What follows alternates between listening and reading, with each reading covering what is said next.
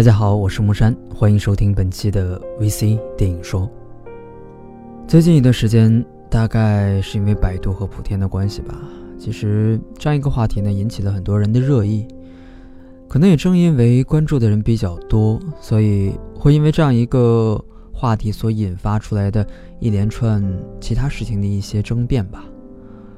然后。这段时间会和一些人去争论到这样一个话题，关于“正义”这两个字。其实我一直觉得我并不是一个特别喜欢辩论的人，但是因为“正义”这个词，我很莫名的加入了一场所谓很中二的争辩当中。当争辩过后，我问我自己，到底正义是什么呢？我一直觉得正义它就是正义，与史书无关，与。现在铺天盖地的新闻无关，与所有网民的观点无关。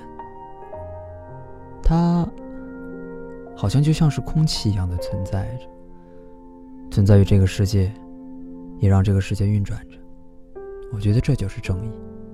所以提到这么一个很严肃，可能听起来也很中二的话题的时候，我再来去讲今天我们要和大家去分享的一部电影《杀人回忆》。其实这部电影呢，很多人都看过，也并不陌生。那大家也都知道，这是一个由真实事件改编的一个故事。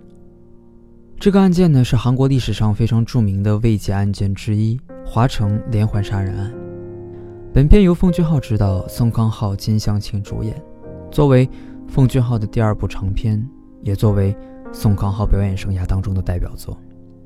此片在韩国国内以及在国际上都收获了众多的奖项，但是今天，木山不想和大家去聊这些。就像我刚才说的，我没有办法给正义什么定义，所以，我只能说电影，然后，也通过这样一个故事，来说说我自己的一些感受。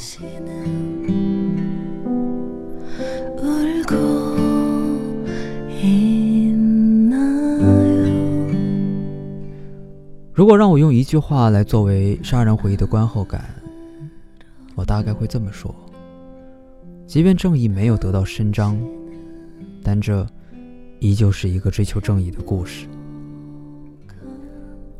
作为一部改编于真实事件的犯罪电影，本片的基调其实并不明亮，甚至很多人看完之后觉得非常的压抑，甚至有些会觉得有些黑暗。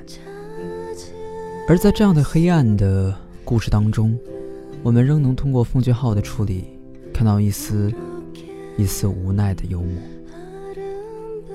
但其实也正因为这样一丝幽默，才会让更多的人看完这部电影，也在看完这样的幽默之后，去思考这部电影之外我们所感受到的东西。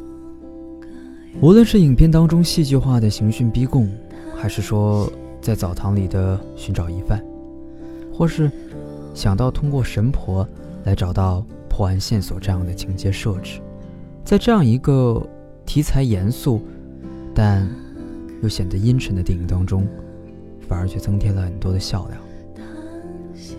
而随着剧情的深入，这种笑料我们再难去捉摸，再难去找到。其实，正如我们窥察别人的生活一样，可能。在不了解的时候，我们更多的是愿意把别人生活当中的一些我们认为很有意思、很搞笑的事情去说、去谈论。但当我们真的了解之后，其实谁也笑不出来。回过头来想想我们自己走过的这不长不短的这几十年，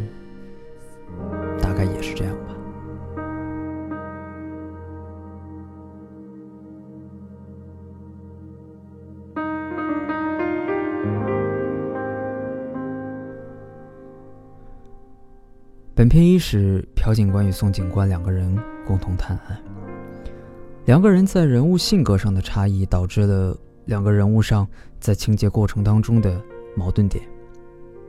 正如两个人最初的相遇是因为一场误会而引起的打斗一样，全片很大篇幅当中，两个人在探案的过程当中有着诸多不和谐的地方。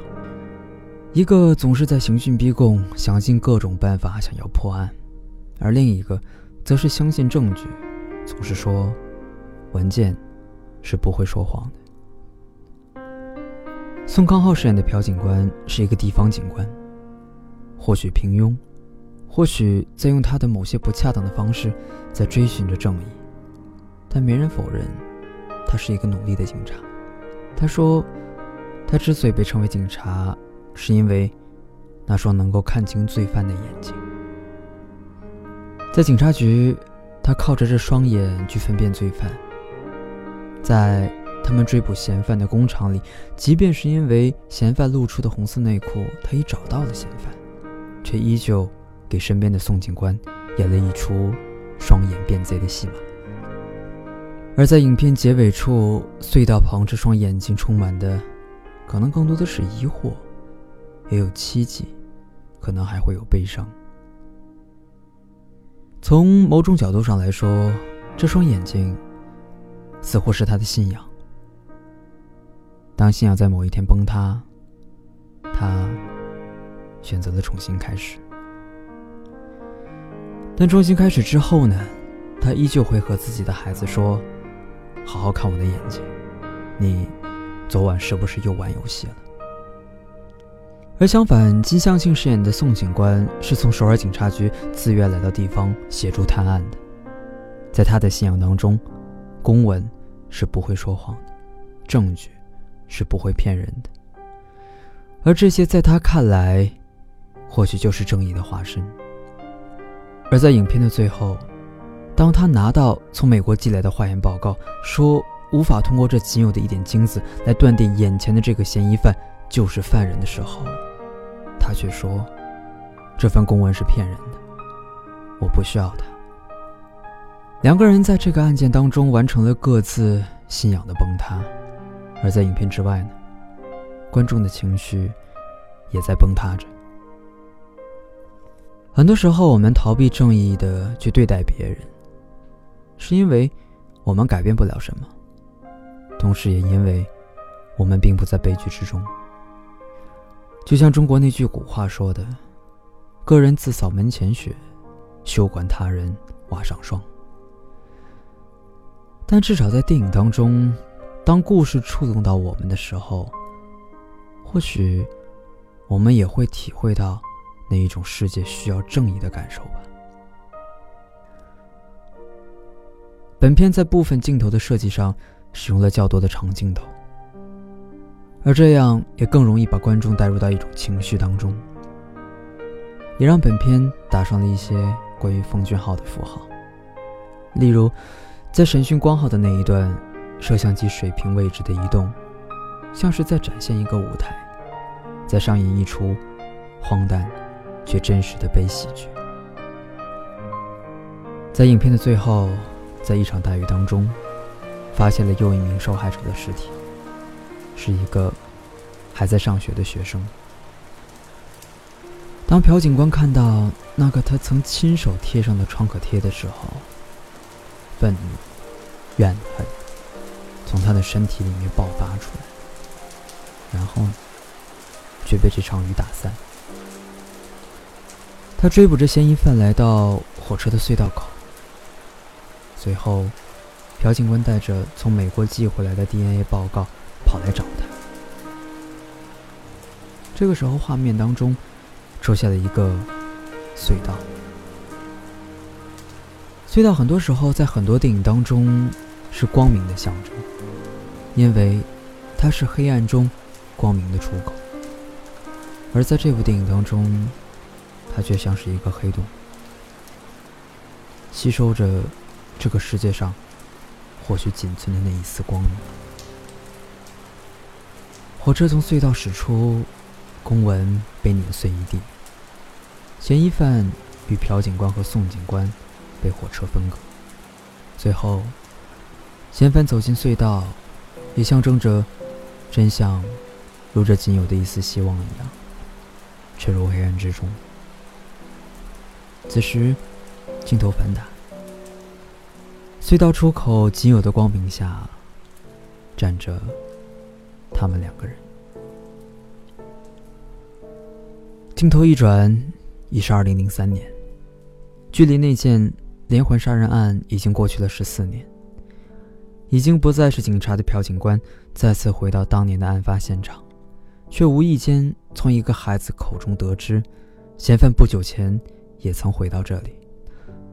韩国的杀人诉讼有效期时长是十五年，而导演故意让朴警官在十四年后回到案发现场的目的，似乎也可以被预见。那，就是希望我们通过那双注视观众的眼神当中，让我们看到罪犯将被绳之以法的那个瞬间。